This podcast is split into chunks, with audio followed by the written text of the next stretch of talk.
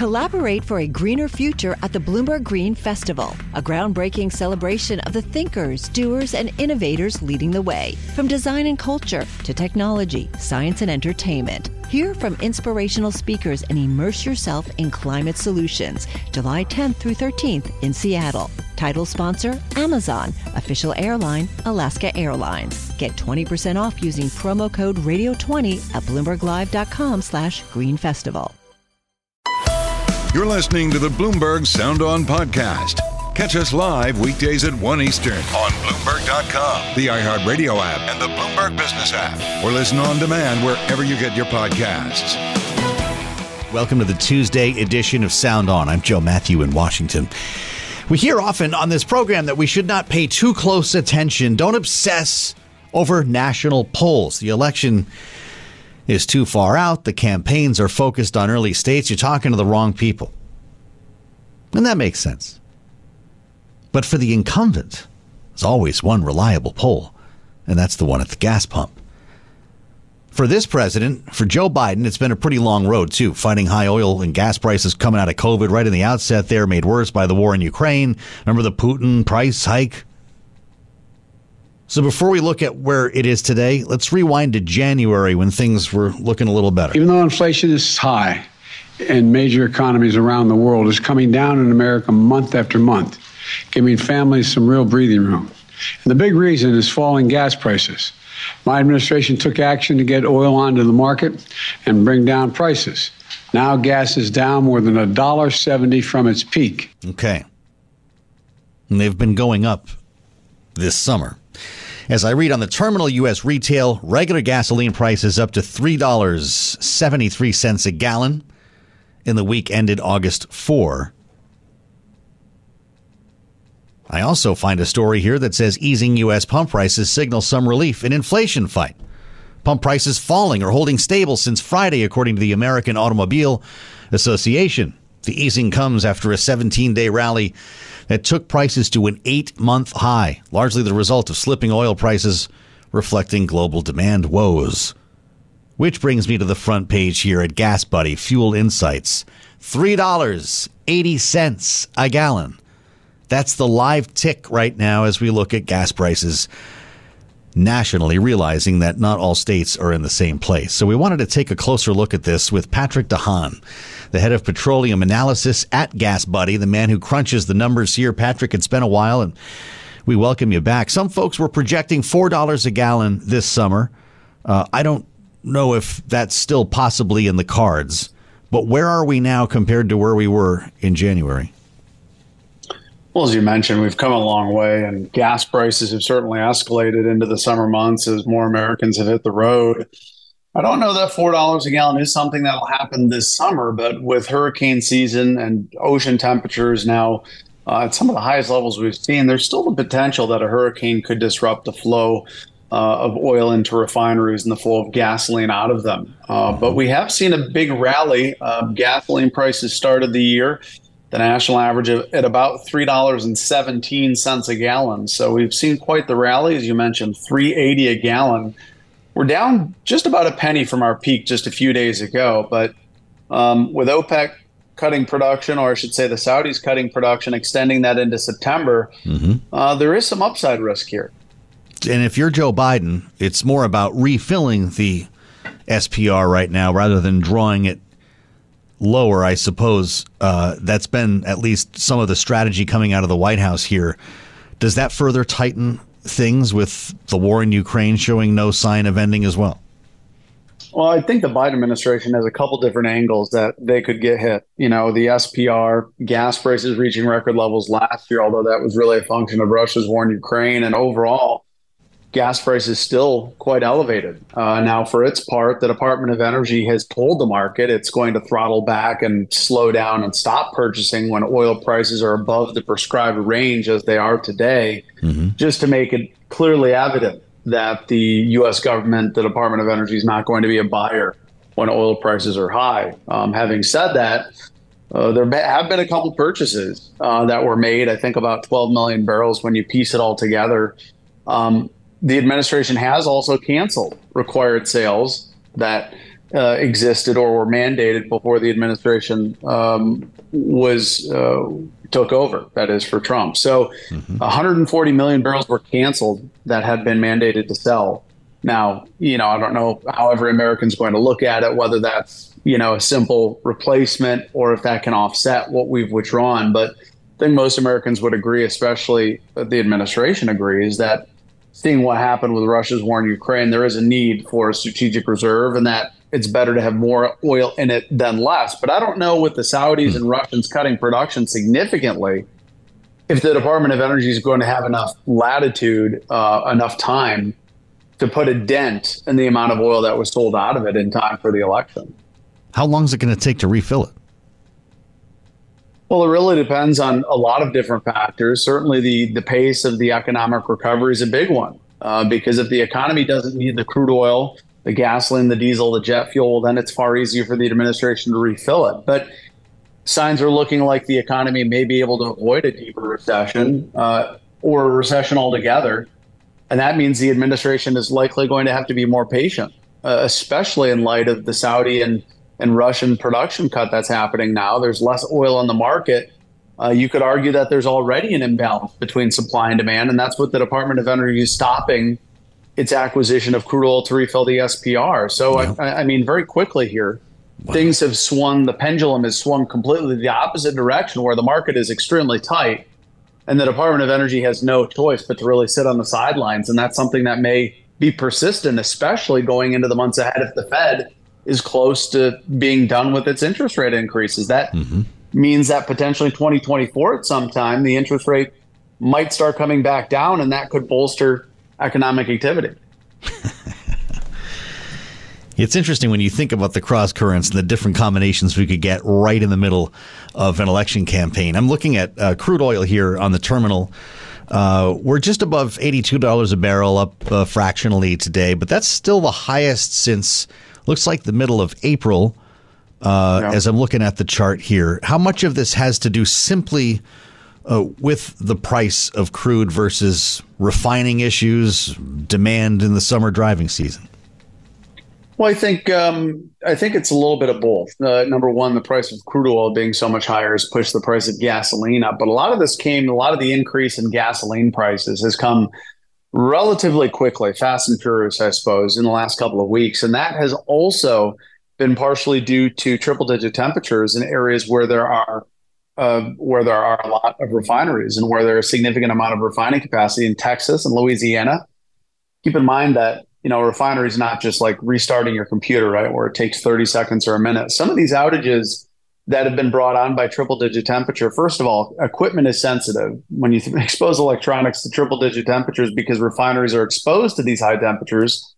Um, it, it can pose a challenge, but then there's also the the the uh, chemistry, the the physics of it. That thermal expansion is a real thing, and when you're talking about 115 degree heat, that really reduces mm. capacity or throughput at refineries. So there's a lot of issues. You know, we saw it this winter. Remember that cold snap last December caused yep, a refinery yep. fire in Chicago, uh, in uh, Colorado, and that lasted months. So extreme weather, cold or warm, uh, can dent refining capacity, and that's where we are now. And that's that, along with the price of crude oil, which is up for six straight weeks, has pushed the price of gasoline up. And for diesel, by the way, um, obviously the fuel of, of uh, the economy, diesel prices are going to continue trending up, whereas gasoline prices mar- might uh, might trend a little bit lower. And then we get a little bit of a break in September mm-hmm. as we roll back to cheaper winter gasoline. But diesel, the outlook is is not nearly as positive. Diesel prices can continue to make advances, especially going into the fall.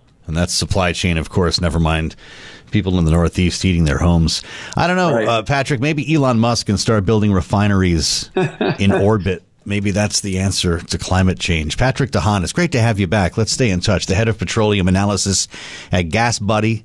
Success is more than the final destination. It's a path you take one step at a time. It's discipline, it's teamwork, and it's the drive and passion inside of us that comes before all recognition. It's what Stifel's been doing for over 130 years. Quietly, yet strategically, Stifel's become one of the fastest growing wealth management and investment banking firms in the country. Our financial advisors go beyond traditional wealth management to provide clients with direct access to one of the industry's largest equity research franchises and a leading middle market investment bank because success is the drive it takes to keep climbing, the passion to keep investing, the best of each of us made better by the best in all of us. And that is where success meets success. Start your journey at stifel.com. That's S T I F E L.com. Stifel Nicolaus and Company Incorporated, member SIPC and NYSE.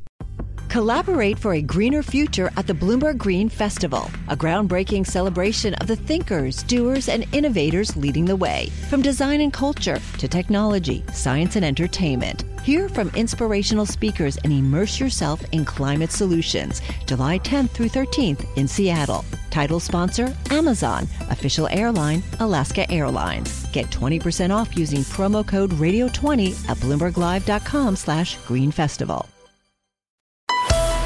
You're listening to the Bloomberg Sound On podcast. Catch the program live weekdays at 1 Eastern on Bloomberg Radio, the TuneIn app, Bloomberg.com, and the Bloomberg Business app. You can also listen live on Amazon Alexa from our flagship New York station. Just say, Alexa, play Bloomberg 1130.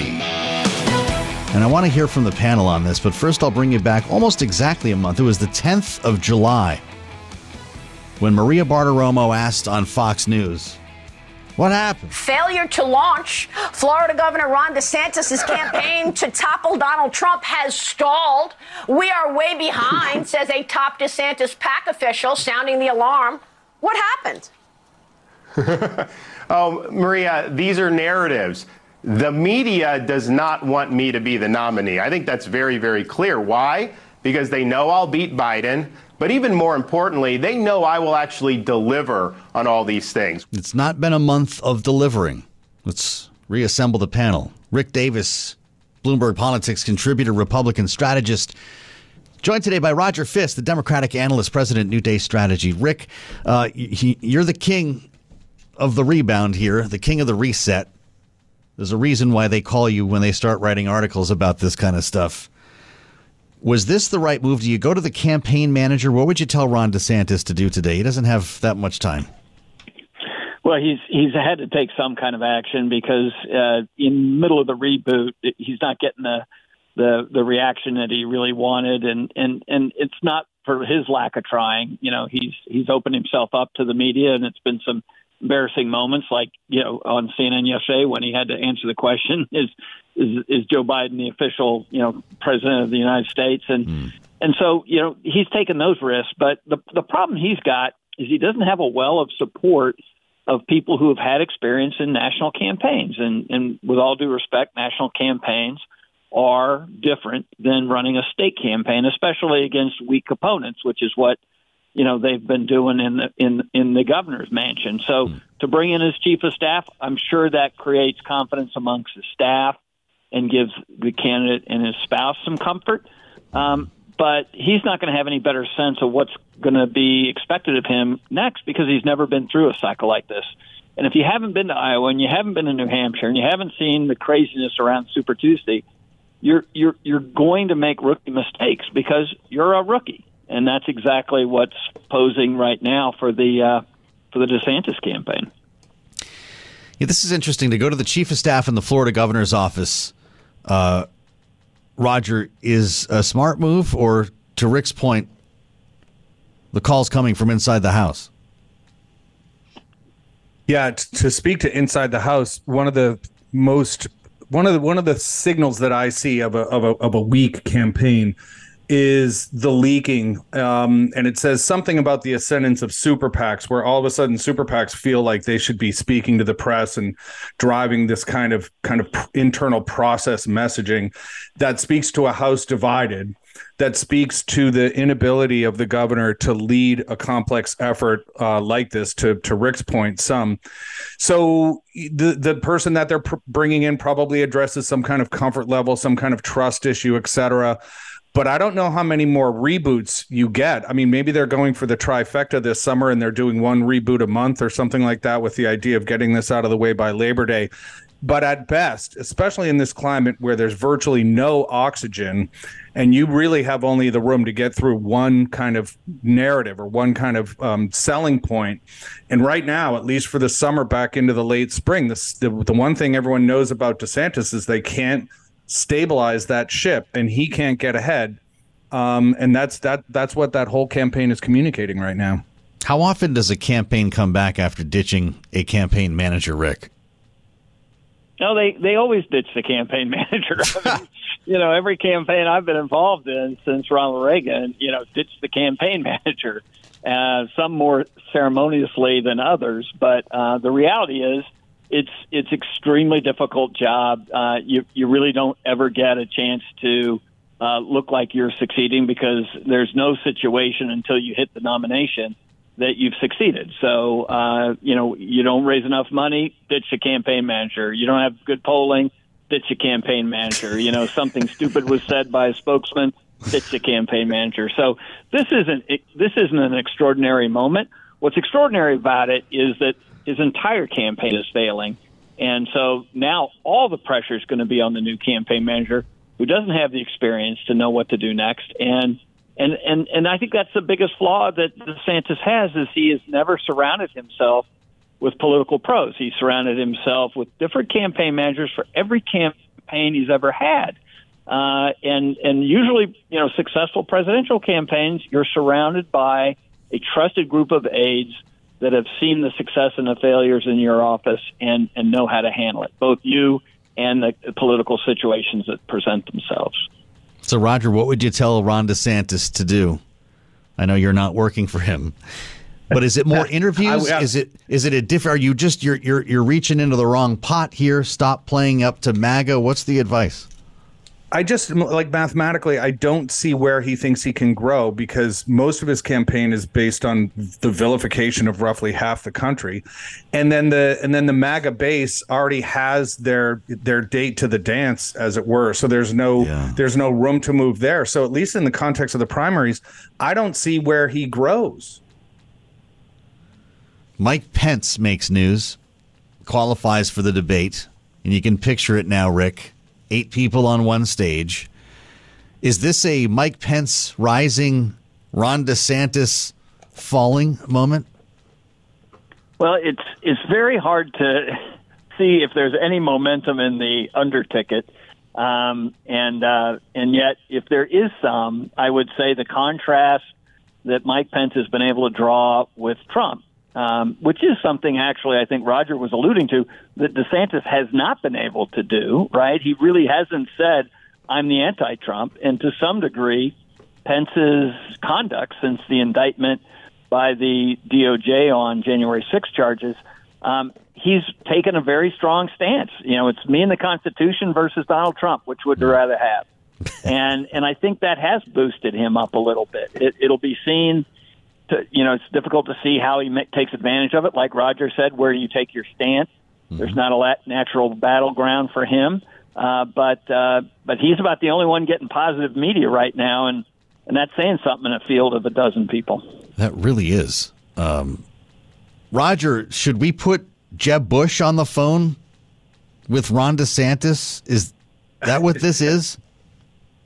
I, I, I, don't to, to to provide what kind of uh, advice. I mean, these reboots. Is he the Jeb Bush I, of this campaign? I mean, look back to that incredible narrative coming in and this just the, the straight decline that followed his announcement. Yeah, well, I'll I'll tell you this very quickly. I shared a plane with Boris Epshteyn once. We were both sitting next to each other, and the thing that we ended up agreeing on, we're in a past, we're in a post coronation political environment. The, these ideas that these super PACs raise a hundred grand and et cetera. Jeb, I think, walked in the door with a hundred grand already raised, et cetera. Those days are over in terms of correlating that to any on the ground support um, the the the the voters are able to access a lot more of their own information. They're able to do their own kind of due diligence on the candidates, and there's much different ways to get messaging out to people. So this kind of top down, walking in the door with tens of millions of dollars and being the industry favorite. I think at least for right now, those days are over, and the governor of Florida is learning that the hard way. fascinating. Uh, that must have been quite a conversation on that plane. Roger Fisk and Rick Davis are with us here on Bloomberg Sound On with a new poll out of Arizona. And of course, we've got Mr. Arizona with us right now. Rick, I'd love your insights here on the Emerson poll. Trump 58, Ron DeSantis 11.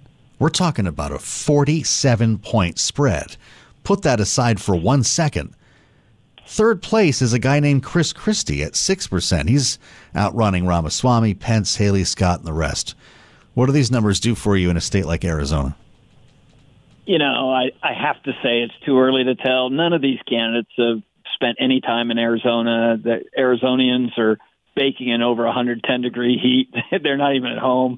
Uh, hopefully, they found a nice beach somewhere to last the summer. Uh, but the reality is that the campaign hasn't even started in Arizona. It is way too soon to to to say any of these numbers are meaningful. Um, and and there's so little in the under ticket. You know, DeSantis at 11 and Christie at six. It, it's virtually meaningless. You could make the narrative. Oh my God, Christie's coming up on Ron DeSantis. Right. Exactly. Except they're both 40 percent below Donald Trump, so it's meaningless. Uh, I, I actually think the one thing that people are paying attention to is the Senate race because you could have a very unusual situation where you have a legitimate three way race with yes. uh, Senator Sinema actually declaring that she's an independent. Now, she hasn't declared that she's going to run for reelection, so you've got kind of a flip of a coin there. But um, it'll be fascinating to see how these numbers shake out because we rarely get to see a legitimate three way race with an incumbent being in the third spot. That's right. And Absolutely. so that'll tell us a lot about the viability of these third party campaigns as we also wait for uh, everyone to announce on the Republican side Lake 42, Lamb 11, Masters 7. Fascinating. Success is more than the final destination, it's a path you take one step at a time. It's discipline, it's teamwork, and it's the drive and passion inside of us that comes before all recognition. It's what Stifel's been doing for over 130 years. Quietly, yet strategically, Stifel has become one of the fastest growing wealth management and investment banking firms in the country. Our financial advisors go beyond traditional wealth management to provide clients with direct access to one of the industry's largest equity research franchises and a leading middle market investment bank because success is the drive it takes to keep climbing, the passion to keep investing, the best of each of us made better by the best in all of us. And that is where success meets success. Start your journey at stifel.com. That's S T I F E L.com. Stifel Nicolaus and Company Incorporated, member SIPC and NYSE. Collaborate for a greener future at the Bloomberg Green Festival, a groundbreaking celebration of the thinkers, doers, and innovators leading the way. From design and culture to technology, science, and entertainment. Hear from inspirational speakers and immerse yourself in climate solutions. July 10th through 13th in Seattle. Title sponsor Amazon. Official airline Alaska Airlines. Get 20% off using promo code radio20 at bloomberglive.com slash green festival. You're listening to the Bloomberg Sound On podcast. Catch us live weekdays at 1 Eastern on Bloomberg.com, the iHeartRadio app, and the Bloomberg Business app, or listen on demand wherever you get your podcasts. Let's reassemble our panel for their take on this. Rick Davis joins, of course, Bloomberg Politics contributor, Republican strategist. Roger Fisk is here as well, Democratic analyst, president, New Day Strategies.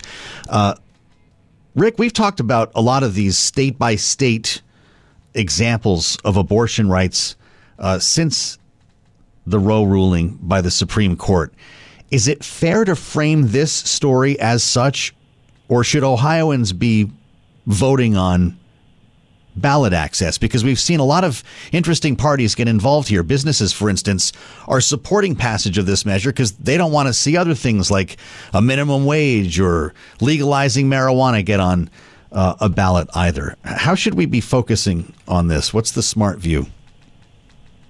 Yeah, I think that uh, the uh, no vote uh, constituency, the no vote campaign, has done an incredibly good job of making this about abortion. Um, obviously, there are um, other issues, as you point out, that could be subject to uh, this kind of a ballot measure, which is, by the way, status quo ante. It can be happening right now and that is what the the the Yes campaign has done. Is said, hey, why don't you worry about all these other things that could be put on uh, the mm-hmm. Constitution, you know, with a simple majority. And and yet, you know, you can't help but look back at what happened, as you said, in Michigan and Can- and Kansas, and not think, you know, there's a movement um, in the states that was launched by the Dobbs decision uh, that is a constituency of pro-choice activists uh, exerting their will on the public, and in and in bright red states. Uh, and so I think that this is one to watch. If it falls the way current polling looks, um, the no campaign wins, and I think arguably the pro-choice abortion activists are going to have a, another win under their belt in a decidedly Republican state. Is that what you expect, Roger? Uh, we pointed out in our story uh, a USA Today Suffolk poll found just last month 58% of likely Ohio voters support enshrining abortion rights in their constitution. Yeah, I think that's the way it's going to go. I, I, agree with Rick, and if if that is the way that the the voting goes, then that's good policy. And if it fails, then it's good politics because the more people try to push this on the state level in terms of making it more difficult to enshrine uh, women's access to a full spectrum of healthcare decisions, they're essentially assembling the the the Biden Enthusiasm Act on a state by state basis because all of that momentum um, becomes very, very helpful as you head into the fall of 2024. It's interesting here that there are a lot of different ways they could get this done. Rick is is getting on the ballot in this form, considering the movement that you just referred to, a better option than moving through the legislature. Well, I think it was a, a very defensive measure, um, you know, and uh, and yet it accomplishes the same thing. This is a proxy vote you know, for, as right. Roger said, enshrining uh, uh, abortion rights into the Constitution, uh, because that'll be the next thing that gets teed up. And and so uh, you have to deal with the the process you're given. And in Ohio, they have this quirky process that um, that that allows them to do this kind of uh, referendum. Uh, and it's confusing. I mean, you know, you would think the no was a yes and the yes was a no, the way yeah, right. most people think about this thing. But uh, in this case, uh, they've made it very clear in the state. And and look, um, some Republican activists, um, uh, Frank LaRose, a, a, good example, Secretary of State who's running in a primary to be the next United States senator, has been the face of the uh, the Yes campaign, and they've made the case that this could bring all kinds of you know sort of what do they call it malign liberal uh, East Coast uh, influences to our pristine Ohio, and yeah. and and that doesn't seem to be shaking the vote loose. As you say, there's already as many people who have voted, you know, through Friday that yeah. almost voted the entire midterm elections. I mean, that's extraordinary turnout. It really is. Uh, yeah, one of the pro issue one ads, Roger said that out of state groups will try to California our Ohio, which did make me chuckle. Oppressive regulations on farmers, government rent control, grocery bag taxes all could be part of your reality. Roger, what does that early turnout tell you? It, it's very reminiscent to Kansas and also the Wisconsin Supreme Court um, race. I would throw in this bucket as well. Um, I don't know. Maybe Ohio would not like to be the sixth largest economy in the world. I'm I'm thinking maybe there could be some upsides um, for them if they were to look at it through a broader oh. lens. But um, this is this is um, very very motivating uh, for the base.